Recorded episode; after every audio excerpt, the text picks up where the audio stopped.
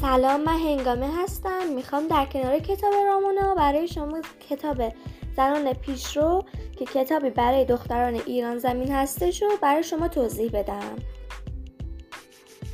الان می‌خوام در مورد خانمی به اسم بدرالزمان تیمورتاش که اولین زن دندان پزشک ایران هست توضیح بدم که در سال 1287 متولد شده. بدری وقتی که سه سالش بود با خانوادهش از خراسان به تهران رفت. اون زمان اواخر دوره قاجار بود و خیلی هم رست نبود که دخترها برای ادامه تحصیل به خارج از کشور برن. اما بعدی که دختر با استعدادی بود با حمایت پدرش به فرانسه رفت و بعدش هم به بلژیک. بعد تصمیم گرفت که به آفریقا بره و به مردم کمک کنه. اما با اصرار مادر پدرش به ایران برگشت.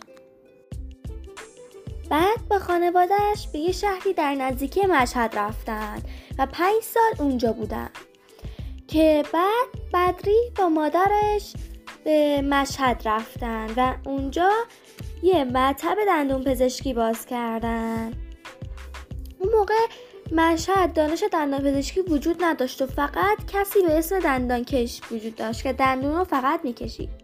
هم وقتی فهمید که دندانکش ها بدون رایت بهداشت این کار رو انجام میدن با خودش گفتش که یه کاری می‌کنم که اینجا مثل بلژیک شه. به خاطر این تصمیم گرفت که دانشکده دندان پزشکی رو باز کنه.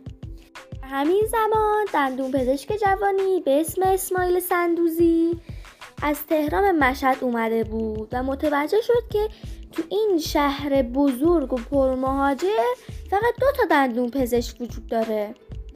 بدری یا همون دکتر تیمورتاش با کمک دکتر سندوزی اولین کده دندان پزشکی رو باز کردن. بدری خیلی زحمت می‌کشید و تدریس می‌کرد. بعد هفته دوبارم به تهران می‌رفت و اونجا جلسه میذاشت. و اونم خیلی مهم بود که شرایط دانشجوی فقیر و غنی برابر باشه و استعدادی هم تلف نشه. به خاطر همین دلیل یه سرویس رایگان برای کسایی که نمی‌تونستن دوره دانشکده رو برن راه اندازی کرده بود و برای اون کسایی هم دانشجوهایی هم که توانایی مالی نداشتن و از یه شهر کوچیک برای زندگی و درس مشهد اومده بودن کمک می‌کرد و دانشجوهاش اونو مثل مادر خود می‌دونستن. و او شده بود مادر دندان پزشکی ایران. و او اولین زنی بود که به ریاست یک دانشکده پزشکی رسیده بود.